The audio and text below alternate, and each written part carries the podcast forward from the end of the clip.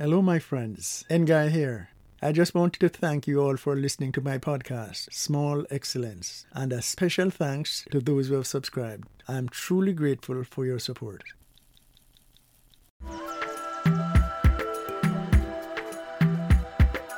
Louise Bennett Clovelly, affectionately known as Miss Lou, is Jamaica's most prominent poet and folklorist who boasts radio host, writer, television host, and educator amongst her multi hyphenate titles.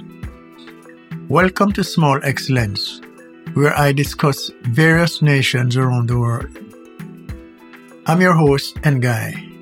This season, we are speaking about my homeland, Jamaica. In this episode, I will be discussing a cultural icon, Louise Bennett Clovelly. Miss Lou was born Louise Simone Bennett on September 7, 1919, in Kingston, Jamaica, the only child of Augustus Cornelius Bennett, the owner of a bakery, and Karine Robinson, a dressmaker. Louise was raised primarily by her mother after the death of her father when she was seven years old. Following secondary school at Excelsior College, she began her studies of Jamaican folklore at Friends College in Highgate, located in St. Mary in 1943. That same year, the Gleaner, a Jamaican newspaper, published her poetry for the first time in the Sunday Gleaner. In 1945, her accomplishments continued across the pond as a British Council scholarship recipient at London's Royal Academy of Dramatic Art, RADA. She was the institution's first black student. After graduating from RADA, Miss Lou worked with various theatre companies across England in Amersham, Coventry, and Huddersfield, further expanding her talent as a performer. She also worked for the BBC as a radio host of Caribbean Carnival from 1945 to 1946 and West Indian Night in 1950. On returning home to Jamaica, Louise Bennett worked for the Jamaica Social Welfare Commission and taught folklore and drama at the University of the West Indies. In addition to her regular work, she was writing poetry, producing radio and TV monologues, and even found time to write books. I remember my children sitting in front of the television, listening to Miss Lou entertaining them with stories of Anansi, the trickster god. What makes Miss Lou such a national treasure is not only her immense talent as a storyteller, but her willingness to do so exclusively in Jamaican patois at a time when this was frowned upon.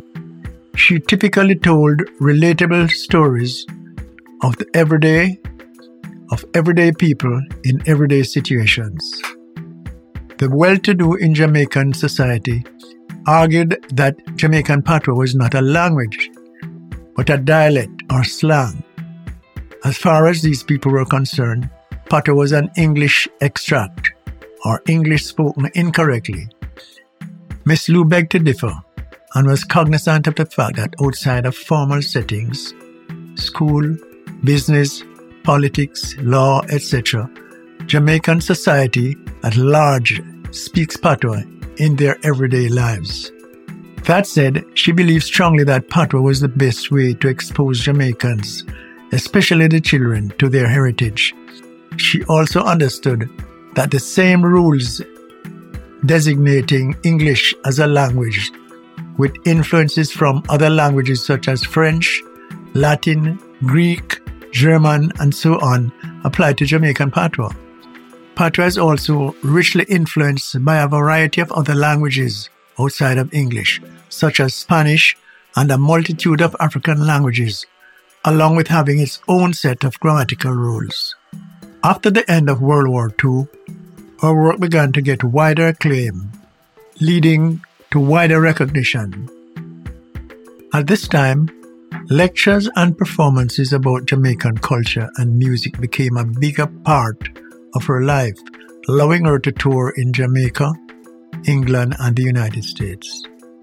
Louise Bennett was married to Eric Clovelly, who was also an advocate of Jamaican theatre.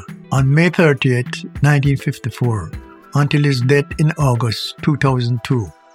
The couple raised many children, including her stepson, Fabian Clovelly, and several adopted daughters, Christine, Althea, Odette, and Simone. Because of her outstanding contribution to Jamaican culture, she received many honors. The MBE, or Member of the British Empire, which is awarded for an outstanding achievement or service to the community. The Norman Manley Award for Excellence in the field of arts the Order of Jamaica in 1974 bestowed to a person of outstanding distinction the Institute of Jamaica's silver and gold medals for distinguished eminence in the field of arts and culture, an honorary degree of Doctor of Letters in 1983 from the University of the West Indies, and an honorary degree of Doctor of Letters in 1988 from York University, Toronto, Canada. The government of Jamaica also appointed her cultural ambassador at large for Jamaica. Louise Bennett Clovelly died July 26, 2006 in Toronto, Canada. She was 86 years old. Her body was flown home to Jamaica and a funeral service was held on August 9, 2006 at Coke Methodist Church at East Parade. Her final resting place is in the cultural icon section of the country's National Heroes Park. Louise Bennett Clovelly left a legacy brimming with cultural relevance, storytelling in spoken word, and writings in Jamaican patois, along with infusing generations of Jamaicans in ancestral folklore. She played a significant role in having Jamaican patois recognized as a language in its own right. Louise Bennett Clovelly's work influenced many other Jamaican writers and performers, the likes of which include Oliver Samuels, Linton Kwesi Johnson, Mutabaruka, and Yasus Afari, who also use Jamaican patois as a language of their trade. She's remembered warmly for her contributions in preserving the Jamaican culture through the arts. Miss Lou is a figure that is universally celebrated throughout the Jamaican diaspora. I personally own a book of poetry by Miss Lou called Jamaican Labrish and would like to share a sample of her work. This poem is called Cuss-Cuss. Go on, gal, your favorite tegereg. How you going to do? You and your booger yaga friend them think me afraid of you? Go away. You favor ink pan nail. Is me you want for trace? Me's just the one for take me hand and leg up on your face. For me and no join church. And me not pay license for my mouth. Me will tell you about you. See a girl, no bother get me out. Me no know is what kind of church for your mouth could have joined. You lip them hang down and long, like a when mule can't make up his mind. Go on. Me you know come below.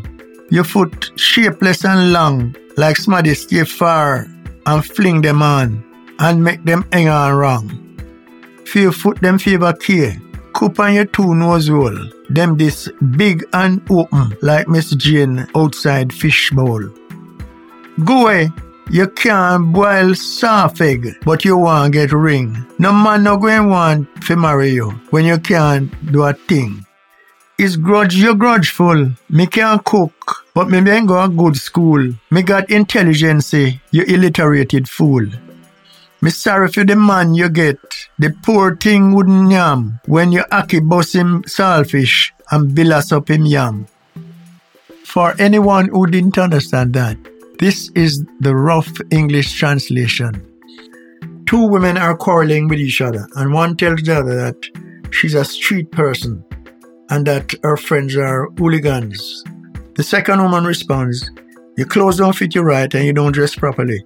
And you can't quarrel with me because I can quarrel better. I can tell you more bad things about yourself than you can tell me. And I will just slap you across your face. The first woman then said, I am not going to turn the other cheek if you hit me. I will fight you right back. The second woman responds, with personal attacks telling her that she looks like a mule with her lips hanging down. In response, the first woman tells her that they belong to different parts of society, they're not the same, and she's shaped funny. The second woman tells her that she is not shaped well either, and her nostrils are the size of fish bowls. The first woman tells her that she want to get married, but nobody going to want her because she can't cook and she can't do anything. The second woman replies that you are envious. Not only can I cook, but I'm educated and you're a fool. The quarrel ends with the first woman telling her that her cooking is so bad that whichever man she gets is going to end up in the hospital. I don't know about you, but I am not sure who won that argument. I hope that you have garnered some knowledge from this episode. Tune in next time to learn more on small excellence. Walk good, my friends.